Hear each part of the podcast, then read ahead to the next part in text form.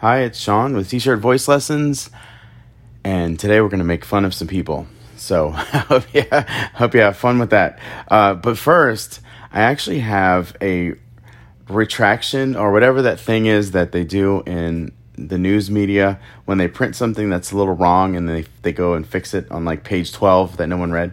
Um, so the yeah yesterday I was talking about the song Hello by Adele and I said and I'm thinking of the other version of that song by Lionel Richie, but I didn't mean to say version. I meant the other song with that title. Okay, so just any really particular people who's like, oh, well, you know, that's not really the same song.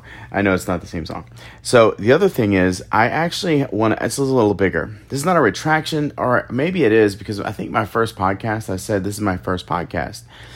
Now, this is my first podcast for t shirt voice lessons but I want to be accurate. I have like seven episodes out there that I, I still haven't gotten access to yet. So they're kind of just out there. Um, it's t shirt voice, no, t shirt vocal coach. And that's that's pretty much the same thing as this, but it was t shirt vocal coach. And there's a reason why I changed. And I want to talk about that before we go on. Because t shirt voice lessons is about you. T-shirt vocal coach. And by the way, it had this cool intro. Like I'm really low key on this one. It had like a cool intro and outro, and I was like, yeah, you know. But but the thing is, it was all about me. It was setting me up before you talked to me, and then I talked to you, and it was all about. It was way too much about me. I have like too much personality and stuff. Don't listen to it. I mean, you can because it actually has useful info, but um, it's too much personality, and I'm like yeah, we'll say funny things and we'll have fun, but I don't want it to be, hey, look at me. You know, I'm a performer, so that's the way we are, I guess. And I, I didn't realize that. I had to step back a little bit. so, just to throw that out there, that was not my first podcast. So, that's my little retraction also. This is, uh, I'm doing this, I have a lot more fun with this because this is really, this is about you and it's about getting info to singers out there because I have a very simple mission. And that is that we all understand that at our core, we are the beautiful creatures that sing. It's a simple mission I want people to sing more. I want to hear people sing at New Year's like they used to a long time ago. I want more people singing at people's birthdays instead of just kind of mumbling to themselves. And it's time to, to sing again. It's time for us to sing in a chorus together. so that's my that's my two little retractions and some extra thoughts that I threw in there. So when I said we're going to make fun of some people, we're going to talk about specifically breaks and transitions in the voice. And as usual, I've been working on stuff, so that makes me excited. I want to talk about it with you first. And you're going to get useful info. I'm not just going to like sell, I'm not even selling it. So, I mean, I'm not like I'm selling anything, but, uh, but, uh, you are going to get useful info. So, excuse me. Mm. So, the there's a lot of when I said making fun of people, there's a lot of things out there where there's just a lot of misunderstanding about the anatomy of the voice or that a word has just lost its meaning. Just like the word handicapped. We use that in a formal setting, like, well, the handicapped people and blah, blah, blah. Like, it's so formal. Well, you know, that was a slang word.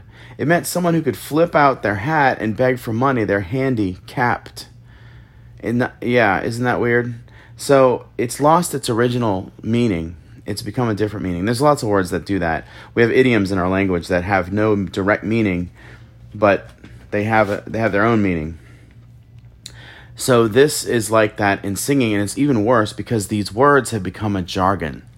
And I don't fault any teacher. So if your teacher does this, and I make I'm gonna make fun of them, just don't fault the teacher interpret it for what it really is, and I hope that today we're going to understand some of those words because they are related to breaks and transitions in the voice and how many people handle them. All right, are we ready? Because here we go.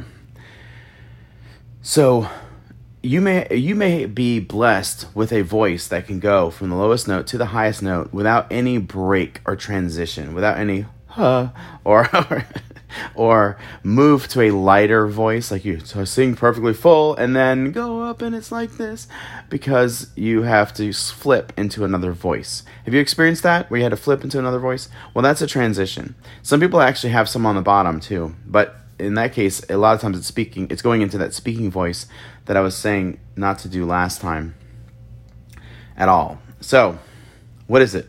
What is going on? So when a singer has a a transition area, we're all not perfect. We are we are born singers, but we have environment and habits that are not natural, so therefore we don't have all the things that we could have as natural born singers. There are natural born singers. I've there's probably about one in a thousand. I've met about three or four where they have no breaks, their voice projects, everything's good. And when I've worked with those people, my main mission was to make sure they understand what things feel like because when they go out of uh, when their voice goes out it goes out i had a singer who was uh, what i call it a natural singer it's like this it seems like it's like this special thing like you're born like a jedi or something but it kind of is uh, so he he was one of those people. He had those things. His voice had no breaks. His voice projected. His voice, speaking voice, singing voice was exactly the same. His lowest notes and his highest notes were th- were the same. It's the place where all singers need to go. Well, this singer, when when I said that uh, things go out, um, we were in a show, and one day his voice just cracked, and it was out for like a week, and I was like, you know, Cameron, you need to get this looked at. This is not. Uh, this this is because of the your voice type. You don't even know what it's like to have a bad feeling in your voice. We all know those of us who have had to break through those transitions, but natural singers don't know. They don't know what it feels like when the voice doesn't work. They've never had that feeling in their whole life. It's almost like being blind. Isn't that strange? So he didn't know what that felt like. His voice had no way to recover. So he worked with an arts medicine specialist those people are great. Usually there's like one in every region, maybe one in every big city, but they're great to have around. And it took a while. It was like two months, three months. And he, came, did recover fully, but for that purpose of the show that we were in, we were able to get through a few things and make it work. And uh, and by the time for the show, but I said that to say that he his basically th- what happened to him is that he had a a transition developed in his voice that he never had before. And it was it was strange to him and foreign and and it is strange and foreign. And that's proof he's proof that it is a strange and foreign thing. And so when we accept it as a fact and we think it's perfectly okay to have a transition well that is wrong because transitions transitions are bad they, are wrong all right as this natural singer proved out that they're, they're not in the voice and when they when they go out there, it's a mess. So what people have done, and now this is now this is the part where I get to make fun of people. I told you I was going to do this. The singing teachers have this these two words that they use in tandem. One is head voice and one is chest voice.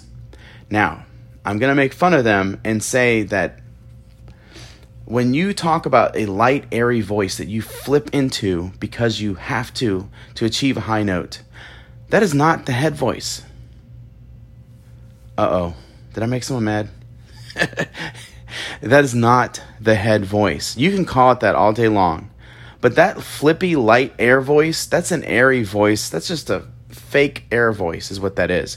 The sad part is, the part that is why I'm in this podcast, the part that is why I'm spending freaking hours developing courses right now, is because that is dead wrong. That airy, light voice should not be developed. And the sad part is that people are developing that voice.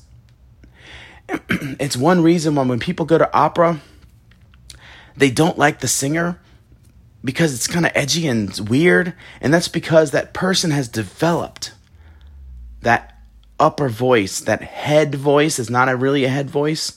That's not i'm saying that's because that person has done that. The person has done a bunch of things like that but that's one of the things that some opera singers do. Some of them don't and i'm not making fun of opera singers. I love opera. I, i'm a huge fan of opera but in that upper range uh, that the singers have learned to flip into the lighter voice and actually develop it and make it bigger and stronger. And they'll say things like, Well, I need to sing that in my head voice. Oh, that's in my chest voice. I need to sing that in my head voice. And they separate the two. People, this has to end. I know for a fact that that is wrong because I've taken singers, I've fixed people's transitions not by developing the head voice and not by doing these crazy, awful mutations that people do. I'm sorry if your teacher teaches you that. I'm sorry if you're a teacher listening and you get offended, but why are you offended? You were, cha- you were taught wrong. You should be offended that you were taught wrong because you were, and I'm going to prove it to you today. I already gave you one proof of the natural singer. So, the other thing that people do is separate the chest voice, like I said, and they call the chest voice as this kind of uh, full voice, you know, the full voice. Now, when the chest voice is correct, well, okay, let me, let me fix that. Sometimes there's a real mess with the chest voice because some people call it what I used to, what I was calling the speaking voice yesterday where you kind of have that flat tone, kind of edgy voice, and you bring it up. And I totally agree. We don't want to bring that voice up. That's an, an atrocious voice. It doesn't belong in speaking or singing. But it's I call it the speaking voice because it's the natural way people talk when they do this. So anyway, I don't even like doing that. uh, ooh, I have to recover. So, but instead, okay, wait. Let me get. I'm getting ahead of myself. I got really excited. But the the chest voice that people call the chest voice is really well, if it's a good sounding and resonant voice, it's actually the middle voice. It's the actual singing voice, is what it is. I call it middle voice just to kind of bridge the communication gap with these people that think of heads, head and chest voice. But really, it's a middle. It's it's a middle voice. It's a it's the singing voice. And that voice flows and it has range and it has resonance and it sounds amazing and it sounds like you. When you talk and you go into singing, like I was just kind of half sung just now, it's the same.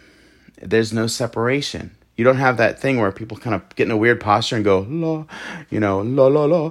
Um, that was my fake voice. So that's, um, that's not what singing is about. It's about it's a reflexive and it's a natural thing. It's a fundamental thing to how we're human.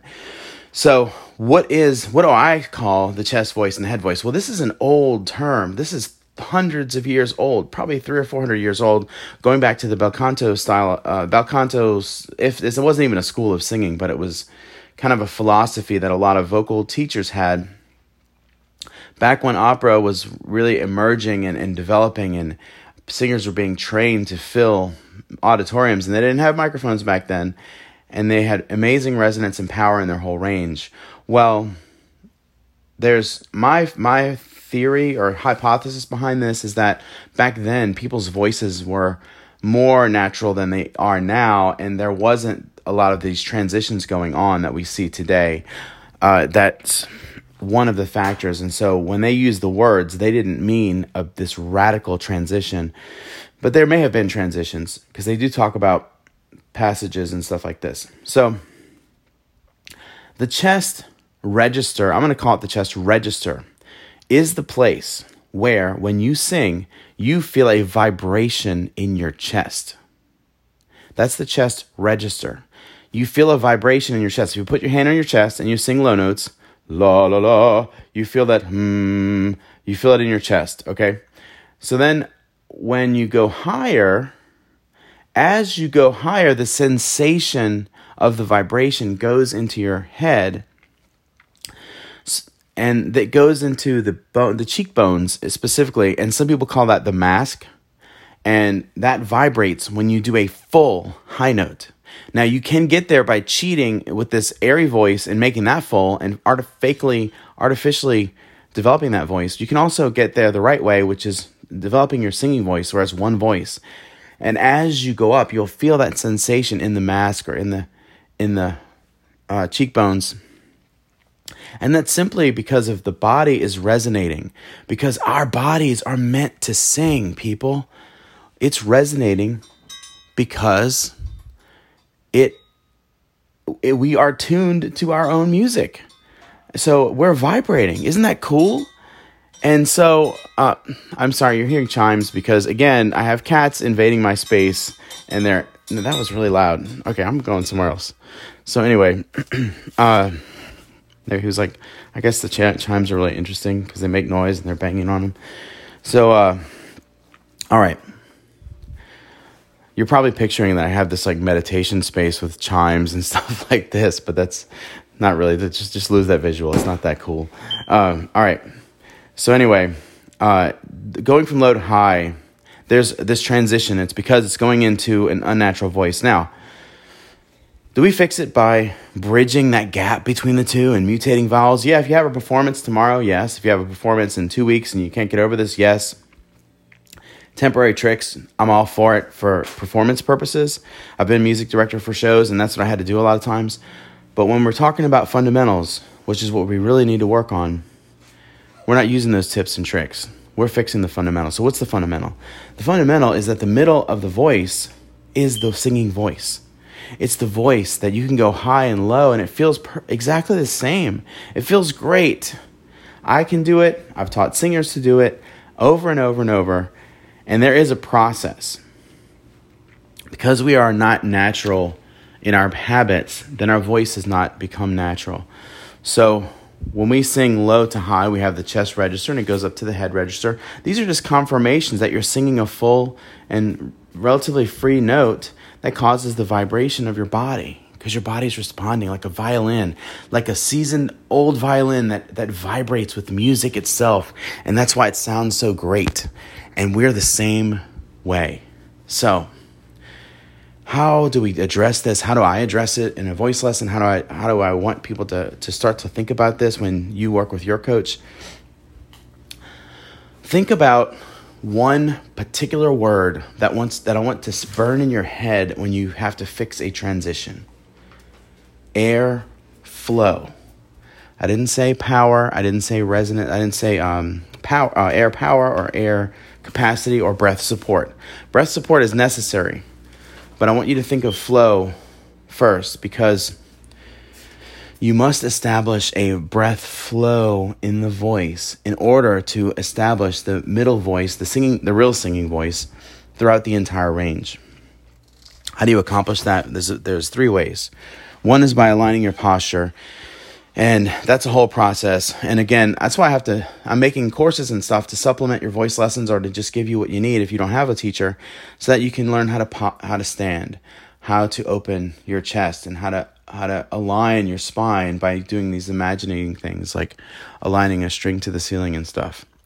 Uh, and I am uh, also, we talk about then going to the vocal space, what I call the vocal space, which is where you get a tall and narrow space in the back of your throat, where your back of your tongue is down and relaxed, soft palate is up, and you have a nice tall space. And then we have some abdominal support.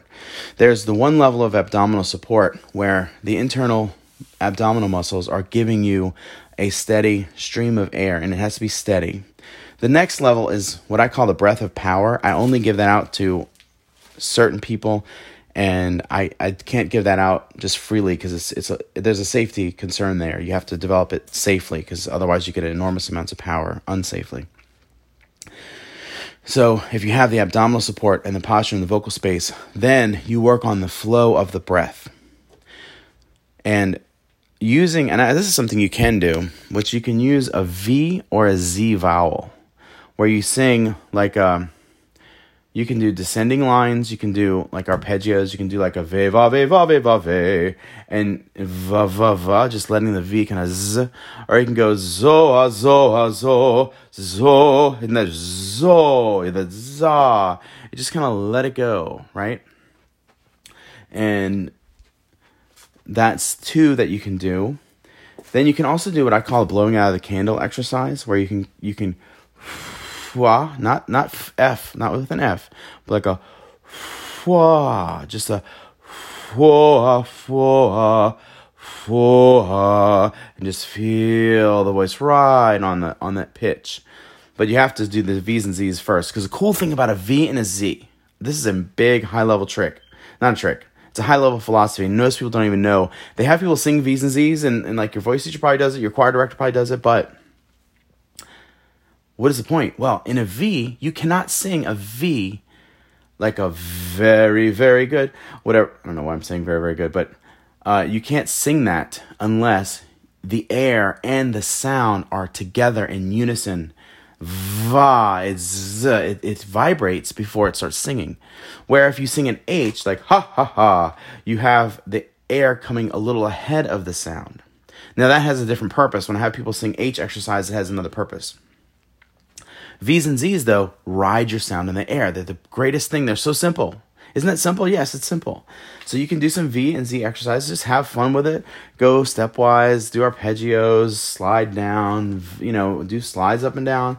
There's no particular pattern. There's no like magical formula on the on the warm up side of it. But using the V and Z, yeah, that's a magical formula because that's those are awesome vowels for connecting the breath onto your voice and having breath and sound ride and together as one. And that's what you must have because that's the natural space. That's the natural, not space, that's the natural flow of the air, air and sound together. Not air preceding sound, not air kind of, not, well, it can't really lag, lag behind the sound. So that's one uh, philosophy and fundamental to bridging and not bridging, but actually eliminating the transitions and the breaks. And that's one thing I'm working on.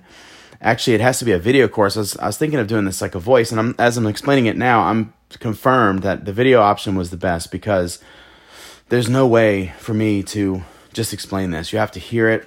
You have to have singers come on and give you examples, and it, it's got to be something that you can experience and understand and then do yourself. So there's exercises, the V's and Z thing that I talked about, this blowing out a candle thing. There's some other things. I used the story about someone who was establishing flow and they a lot of their voice cracked and they had to get through it to get on the other side. Well, that was to break these transitions. That method was to, that I was using was breaking the transitions by establishing flow.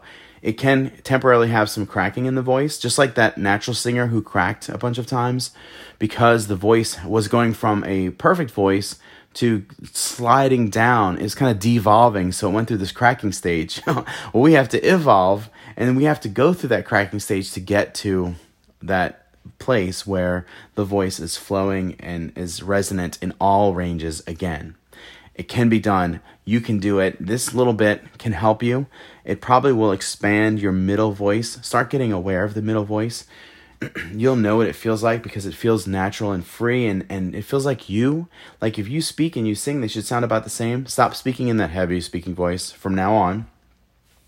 And if you speak in like a, a regular musical voice, that's your speaking voice, that's your singing voice, that's your God given voice that you were born with.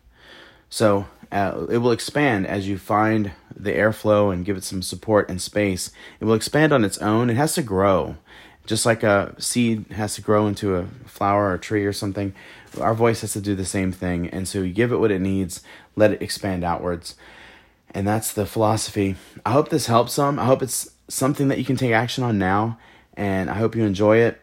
So, eliminating breaks and transitions. I've had a little fun making fun of teachers, but I didn't go too far. But there's just those three words that are singing to the mask. Some people deliberately sing to the mask instead of just using it as a confirmation. Uh, head voice and chest voice. These are these are misnomers. I hope I have proved the case somewhat here. Uh, I definitely do it more so in my my class, but I hope you can continue to grow as a singer. Until next time, happy singing.